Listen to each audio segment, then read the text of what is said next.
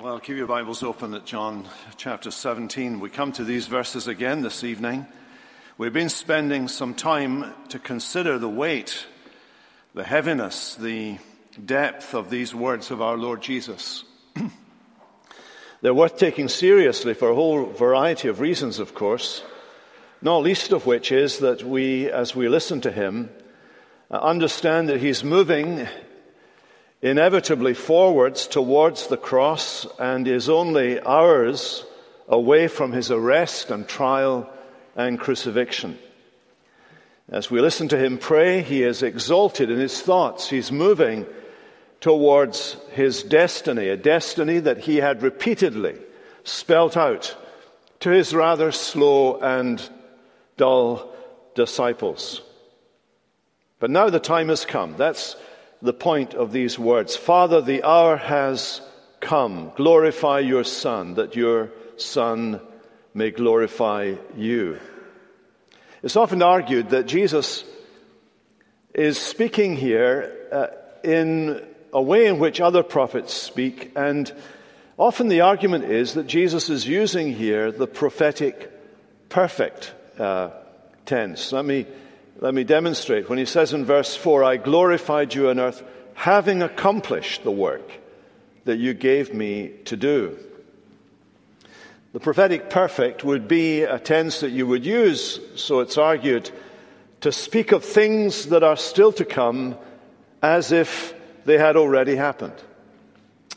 However, I want to just very briefly address this because uh, Gethin Jones asked me a question that I haven't answered him yet uh, this week, and it prompted me to give a reply to that question. And the question is what is going on here? Is Jesus in uh, a prophetic mode here? We've been looking at this as we've been studying Isaiah and during last summer looking at some of the Psalms. And uh, what we've said is that when a prophet is prophesying, he is in the Spirit. You look at this, the example of John the Apostle in the book of Revelation. I was in the Spirit on the Lord's day, and then he sees these amazing things pertaining to the heavenly sphere. He's immediately in the heavenly temple. He sees the, the candlesticks. He sees the Son of Man standing there in all his resurrection glory. And we understand from the Old Testament that the prophets of the Old Testament were ushered into that heavenly, that heavenly sanctuary by means of the cloud of glory. And in that realm, freed from the restrictions of time and space, we're able to move freely to times before time and to times after time. Uh, times before time, before there was a world to create, we hear the Father and the Son conspiring together in this great plan of salvation. Periods after the resurrection, Jesus exalted. Periods at the very end of history, we hear conversations within the Trinity, as it were uh, communicated to us. And uh, the prophet is the faithful recorder and re speaker of those words that he hears said. So, as we hear Jesus praying here, we understand that one of his offices is that of a prophet. Therefore, as he's engaging in this prayer to God, he is moving in the spiritual realm freely, unhindered by space or time. And so he's speaking to the Father from the perspective of having finished the work that God the Father has given him to do. In fact, he won't have finished it until he has said the word, tetelestai, finished on the cross. There's a sense in which it's not finished until he's been raised from the dead. There's another sense in which it's not finished until he's enthroned in glory. And again, not finished until every last believer has been resurrected from the dead and is in his immediate presence. So we're hearing him in the dimension of eternity, speaking to the Father of things that are to come, because in that realm they have already come, they have already happened, they've been already accomplished. And his theme, what the one we've been looking at, is this theme of glory. This is not something we can rush blithely over. We have, see, we have seen so far that God in three persons is intrinsically, essentially, eternally, internally glorious a glory known only to himself.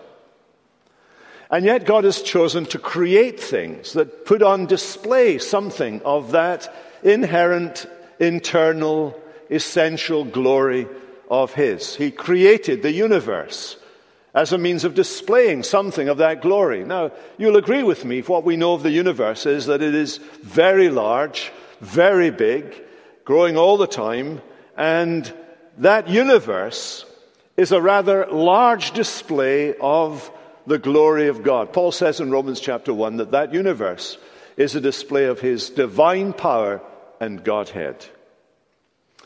Then in the history of Israel, we trace this in a previous study. God revealed himself to his people Israel as a blazing flame, a blazing fire of splendor and glory, surrounded with smoke. So at night time, when you could not see the smoke, you could see the blaze of that inherent glory. By day, you could see the smoke, and it was that cloud of fire and smoke that guided Israel through the wilderness. And when eventually they settled in the promised land, it was that blazing Shekinah glory that descended on the Holy of Holies at the temple and filled the Holy of Holies with the presence of God. Now, that was always only ever a created vehicle to convey to his people the size and power and Godhead of God and the brilliance of his presence with his people there in the temple. The problem with that glory cloud, however, was that its presence was never constant. It would come and go. And it was never stable. Because sometimes it burst out in judgment upon the camp whenever the people rebelled against him or engaged in idolatry. It was never constant and it was never safe. And at the end, when Israel, in its disobedience, turns to idolatry and, and uh, for, follows the, the idols, still giving notional attention to the God of Israel, but nonetheless engaging in idolatry, after about a thousand plus years of that kind of behavior, Ezekiel describes the glory departing from Israel.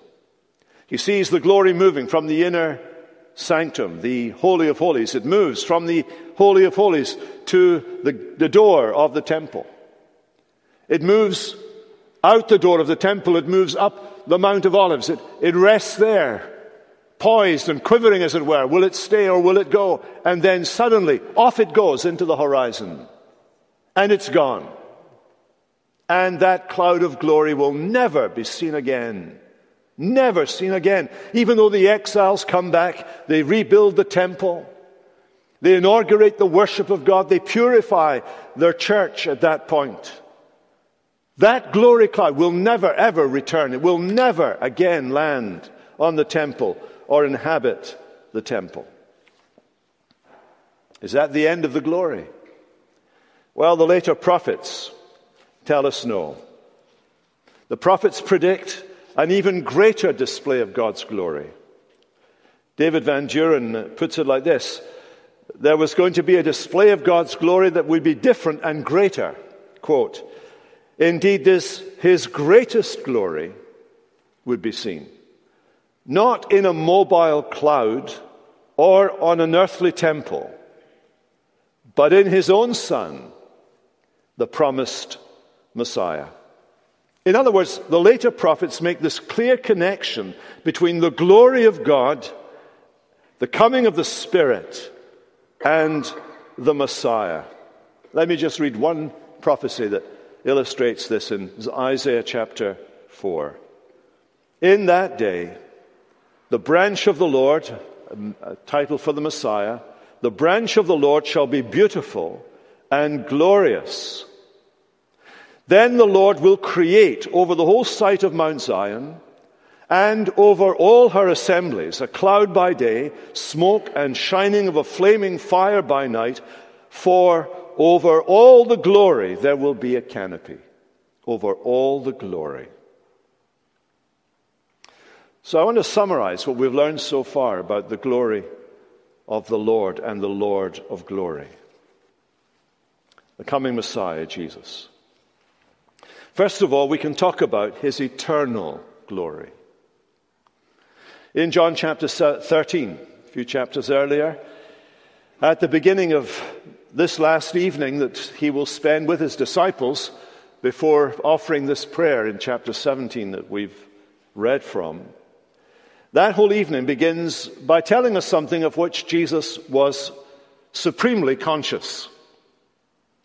It says this Jesus, knowing, knowing that the Father had given all things into his hands and that he had come from God and was going back to God. That controls everything that's going to occur that evening. That conscious awareness and knowledge of Jesus, of his origin. He had come from God. And his movement, his destiny, he is going back to God. It's against that background that we read these words in chapter 17. Father, glorify me in your presence with the glory I had with you before the world existed. You see the self conscious awareness that the Son in his humanity has of his existence, his pre existence, and the glory he shares with the Father before the world began.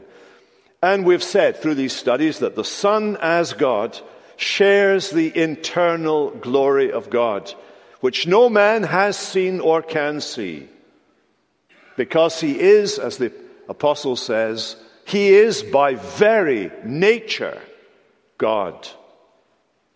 So we're not surprised, therefore, to discover that names given to the God of Israel are also given to the Son. And in particular, the God of Israel is called the God of glory. So we're not surprised to find, for example, in 1 Corinthians chapter 2, that Jesus, the Son, is called the Lord of glory. In James chapter 2, he is our glorious Lord Jesus Christ. In 2 Corinthians chapter 4, the light of the gospel displays the glory of Christ, who is the image of God. He is the Lord of glory. And our minds buckle under the weight of this truth that there is one eternal God, Father, Son, and Spirit, one God, three persons. The Son sharing the intrinsic, eternal glory of the Godhead. The Godhead.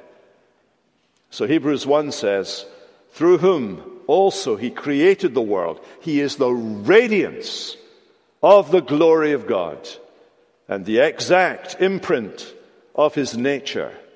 And he upholds the universe by the word of his power. We need to say that he never lost that when he came into the world. He never lost his glory. He never laid aside his glory. He never put it to one side. He was always, even in his humanity, the second person of the Trinity. He was God the Son, sharing the ineffable, indescribable glory of the eternal Godhead and upholding the universe. At the same time as he was an infant in Mary's arms.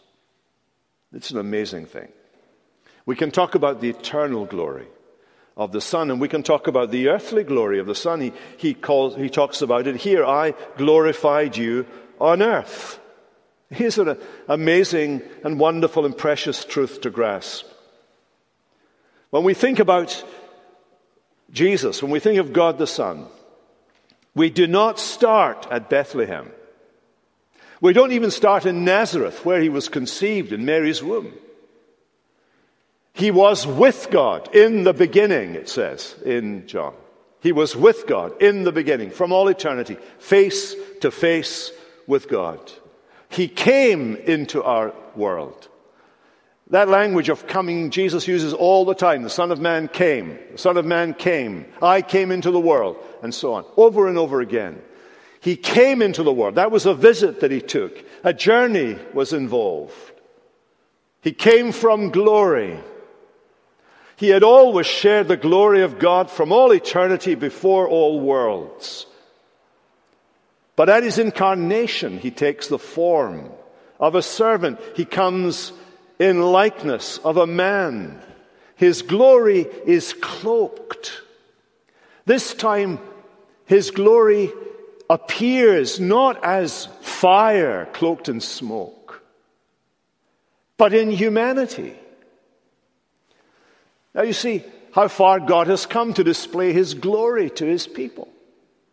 From a universe that displays the eternal power and Godhead of God, from a pillar of fire and smoke that spoke of judgment as well as of mercy and of the presence of God amongst his people, to now flesh and bone like yours and mine. All the movement has been down, down, down, shrinking down to, to Mary's womb. And then the baby in Mary's arms. That's the movement that Jesus makes in order to come close to his people. It's amazing love. It's in, almost inconceivable that God should go to such lengths not to scare the living daylights out of us. He doesn't just put on a, a, light and fire display. He can do that, as he's done in the past. But his intention was always that he would take on in Christ our humanity so that there would be a man in heaven that we would recognize and know and converse with and see. God is invisible. In Christ, in his humanity, he takes on humanity so that he will always be visible to his people. Isn't that amazing? And tangible. He will always be able to reach out his hand and touch you, shoulder, or give you a hug in glory. There is someone to see in glory. The man, Christ Jesus. That's very important. His humanity cloaks his glory. And in 2 Peter chapter 1, Peter, one of his closest disciples, puts it like this. He was there on the Mount of Transfiguration. There was a moment when, it, when, as it were, the humanity of Jesus becomes translucent, and from his innermost being there shines forth a splendor. Now, that splendor, again, is not the inherent glory of God, but it's a display of the inherent glory that resides in Jesus as the Son of God. And it shines through his humanity, just as the fire shone through the smoke at night as it hovered over the camp of Israel, so the internal glory of the Son is, is put on display there on the Mount of Transfiguration. And it wows his disciples. They will want to go down the mountain again. They want to stay there. This has been such a holy thing that they want to remain at that moment and remember that moment when they saw this amazing transfiguration of Jesus. And Peter writes this about it. We were eyewitnesses of his majesty. For when he received honor and glory from God the Father, and the voice was borne to him by the majestic glory, This is my beloved Son, with whom I am well pleased they saw his glory shine through, his humanity. The Apostle Paul, he was a latecomer to the followers of Jesus. And the Apostle Paul is qualified to be an apostle because he had a sight of the glorified, risen, exalted Savior. Jesus appeared to him on that Damascus road. It wasn't a vision, it was an appearance of Jesus to this man on the Damascus road. So, what we're being taught here is Jesus glorified God on earth. His glory was seen. But there is an apparent contradiction. We think of glory, and we've already begun to think of splendor and power and the Godhead, and yet here we have the glory wrapped in humanity, glory dressed in humility, in humility, glory manifested in weakness. What does the prophet say about him? There was no beauty that we should desire him? A man of sorrows and acquainted with grief. What was it the people, knowingly nudging each other, said of him, Is not this Mary's son? What does the apostle say of him? He came in the likeness of sinful flesh. Veiled in flesh, the Godhead see. Hail, incarnate deity. So there are great paradoxes in contrasts between his eternal life and his earthly life. And yet, even in his earthly life, they saw the glory. John has said earlier in chapter 1 the Word became flesh and dwelt or tabernacled amongst us, and we have seen His glory glory as of the only Son from the Father, full of grace and truth. Now, in what sense, then, did uh, Jesus glorify God in the life that He lived? I think there are two, there are many others, but there are two that I want to isolate. One is that Jesus comes as the final temple. The temple is a place in which God is present. He is present with his people. In the Old Testament, the glory rested on the Holy of Holies over the temple. It filled the Holy of Holies with smoke, a signal of the presence of God there. When we come to the New Testament, we find that the dwelling place of God is no longer in a building, but in a person. Person is called Emmanuel, God with us. John says in chapter 1, Jesus became flesh and tabernacled. The word for the precursor to the temple, the tabernacle. He tabernacled amongst us. In John's gospel, he refers to his body as the temple and tells the people that if they tear down this temple, he will raise this temple up again in three days. He is the final temple in this gospel in chapter 4. He engages in a conversation with a, a woman of another religion, a, a Samaritan woman, and he tells her that there is now, because he has come, no need of an earthly structure, since God's supremely glorious presence dwells in him. And what, it, what is essential is that people come to him. And in the new heavens and the new earth, there's no need of a temple. Why? Because the Lord God Almighty and the Lamb are its temple. And the glory of God gives it light, and the lamp, and the Lamb is its lamp. Jesus is the final temple, the final dwelling place of God. And then, secondly, Jesus was indwelt by the Spirit without measure. Glory of God is often associated with the Spirit in the Old Testament. And when the Messiah comes, when Jesus comes, in the language of Isaiah, the Spirit of the Lord will rest upon him, the Spirit of wisdom and understanding, of counsel and might, of knowledge and the fear of the Lord. The Spirit rests on him in his total fullness. And so his conception, in the womb of Mary was the work of the Spirit. The Holy Spirit will overshadow you, and that holy thing that will be formed in you will be the Son of God.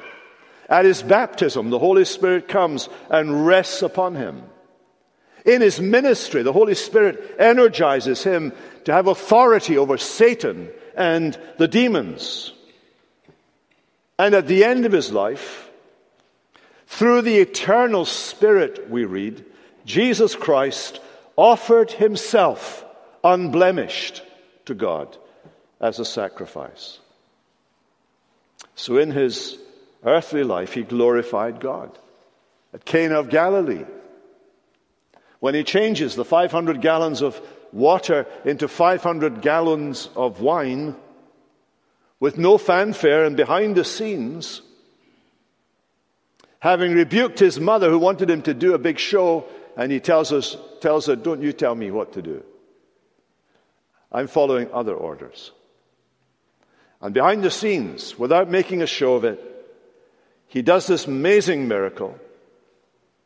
And the comment of John is this in chapter 2, verse 11 this, the first of his signs Jesus did at Cana in Galilee and manifested his glory. And then at the end of his life, chapter 11 of John's Gospel, he raises the dead Lazarus to life. Just before he raises the dead Lazarus to life, he tells Lazarus' sister, Martha, If you believe, you will see the glory of God. And he then calls Lazarus out of the tomb. His glory is demonstrated in resurrection. So, in this prayer, the Son is speaking to the Father at a non temporal level. He's praying before the cross for strength and enabling to complete the task with joy. And at the cross, the Father is glorified. Mercy and truth kiss each other. And the Spirit strengthens the humanity of Jesus to bear the sins of his people, to endure the dreadful wrath of God due to us, to persevere to the end, and to triumph. His earthly glory. And then the last thing I think we can look at is what we might describe and must carefully describe as his earned glory. Notice what he says I glorified you on earth, having accomplished the work you gave me to do. Now, again, I say we have to be careful how we express this truth so as not to wander into error. I've emphasized Jesus is from all eternity the Son of God. He has always been co eternal, consubstantial, co equal with the Father. But here we, we, here we have something else here. Here we have the Son of God who has united to himself a human nature.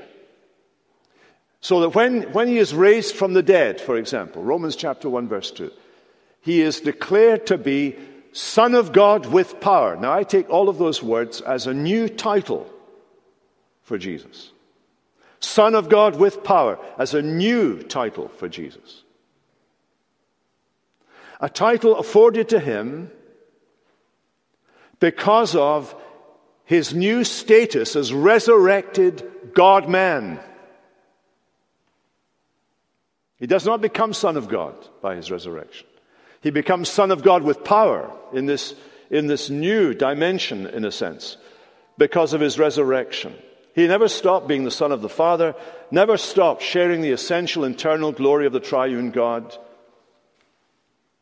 But while he was here, he was in a covenant of works relationship with his Father for the purposes of redemption. Came into the world to do, to undo what we had done by our rebellion. He came to, to live and to be in our place. Theologians divide this up sometimes into two parts. They talk about the active and passive obedience of Christ. The, the language has its limits, actually, but the division, I think, has its merits for the, for the sake of our thinking. What do we mean by his active obedience? Well, this pertains to everything Jesus did at the level of obeying the law of God. He was made under the law, the Apostle Paul says in Galatians. That is, he was put in a position to obey the law. He'd given the law. He had given the law in Sinai to Moses. The Son of God had given the law on Sinai to Moses. Now he's put in a position in humanity under the law to obey it to keep it. When he goes to his baptism, John the Baptist immediately recognizes here's a man who has no sin to confess, no need to repent. But Jesus says to him, You have to baptize me, John, because you've gone around preaching that this is absolutely God's will for all of Israel, and I'm part of Israel, therefore, to fulfill all righteousness. To fulfill all righteousness. You need to baptize me, John. Well, this idea of the Messiah or of the King, the Son of God, the King, being put in a, in, in a position of obedience, of having to obey, is illustrated from Psalm 24. Psalm 24, the, the psalmist asks this pertinent question Who shall ascend the hill of the Lord, and who shall stand in his holy place? The hill is Mount Zion but the psalmist is thinking not just of the site of the earthly temple, he's thinking of the heavenly temple, the very presence of God, the holy place where God's presence is full displayed. Who can go there? He gives the answer. Only he who has clean hands and a pure heart, who does not lift up his soul to what is false and does not swear deceitfully, he will receive the blessing from the Lord. What's that answer telling you? It's telling you that none of you can do that.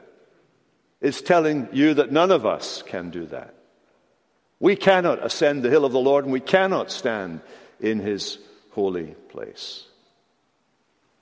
Who can? And the psalm answers the question. Because there is in the second part of the psalm suddenly a great deal of fuss and bother among the angelic beings that surround the throne of God in the heavenly temple. And they're saying, You better lift up your heads, you gates. You better open up, you gates. Lift them up, you ancient doors. That the King of glory may come in. Who is this King of glory? The Lord of hosts. He is the King of glory. David the prophet in this psalm is describing the only one who can go into the innermost sanctuary, who can climb the hill of Zion, go into that heavenly temple, appear in the presence of God. And he does so because of his obedience. He does so because of his holiness. He does that for his people. He is actively obedient on behalf of his people, doing what we couldn't do, trailing the way for us going right into the presence of God. The other description that, that the theologians use is of his passive obedience. It's not really passive in that he puts himself in harm's way and so on. But they refer to the passive obedience in relation to the things that were done to him.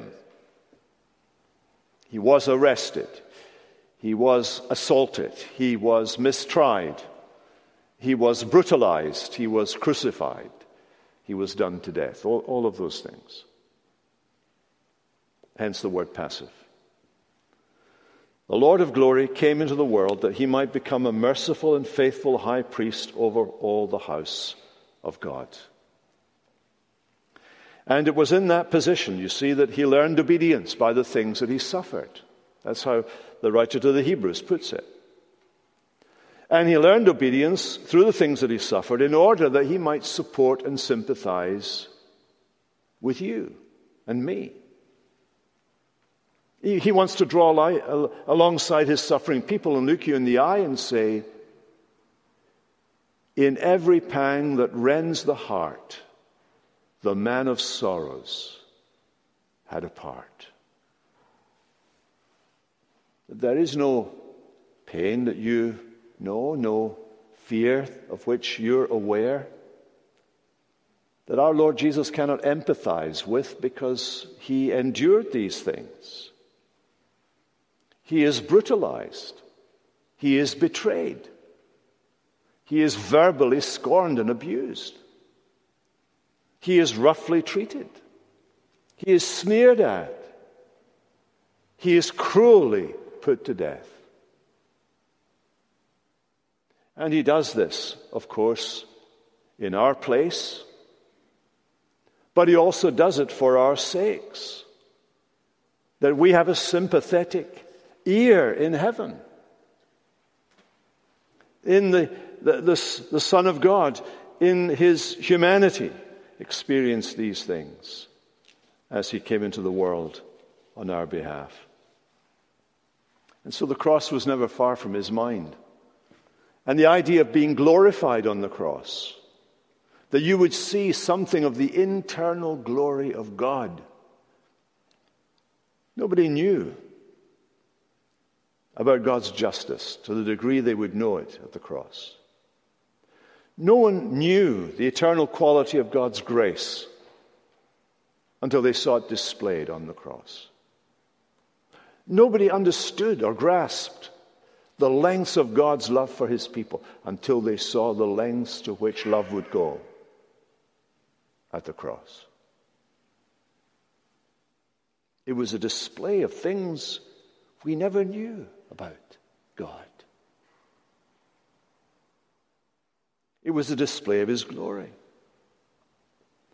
In John chapter 12, Jesus said to him, The hour has come for the Son of Man to be glorified. And then he goes on to say immediately, Unless a, unless a grain of wheat falls to the ground and dies, it remains alone. I have to die.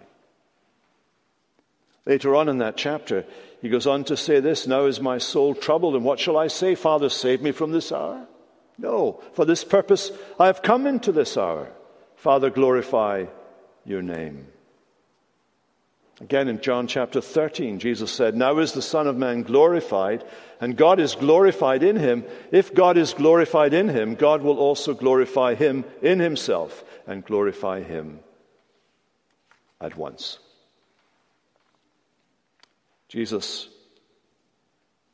active and passive obedience. We find this emphasis in, in, in, Philippians chapter 2. We're reminded there that though he was in the form of God, he did not count equality with God a thing to be grasped. He was co equal with God. He was en morphe theo. He was outwardly and inwardly, by very nature, God. And yet he humbled himself. He became obedient to death, even death on a cross. So, what we can say about Jesus is that there is an element, a way in which we can describe the glory of Christ as the mediator, as the God man acting on your behalf and mine we can say of that that that was an earned glory, earned by his obedience and blood. Glorify me in your own presence with the glory I had with you before the world existed. Paul puts it like this having described his obedience to death, he says, Therefore, on account of that, God has highly exalted him and bestowed on him the name that's above every name, so that at the name of Jesus every knee should bow and every tongue confess that he is Lord. In what sense does he return to his glory? Well, he does so now as the God man. He returns as our mediator, he returns as our leader and our representative. He returns as the firstfruits of the harvest, the firstborn from the dead he is declared to be the Son of God with power by his resurrection from the dead. Now, these are, these are heavy, weighty truths. The only response to them, I think, is worship, adoration, thanksgiving. To think of this amazing love with which we've been loved. To come to this table with spread on it these emblems of his passion and his death. And to think that he has put these down as a regular feature in our lives as believers to nourish and cherish us and to encourage us along the journey. Because where he has gone, we will go. And as he is now in his resurrected humanity, so we shall be one day. Father, we praise you for your word and ask that now as we turn to the sacrament that you would draw near to us, we pray in Jesus' name. Amen.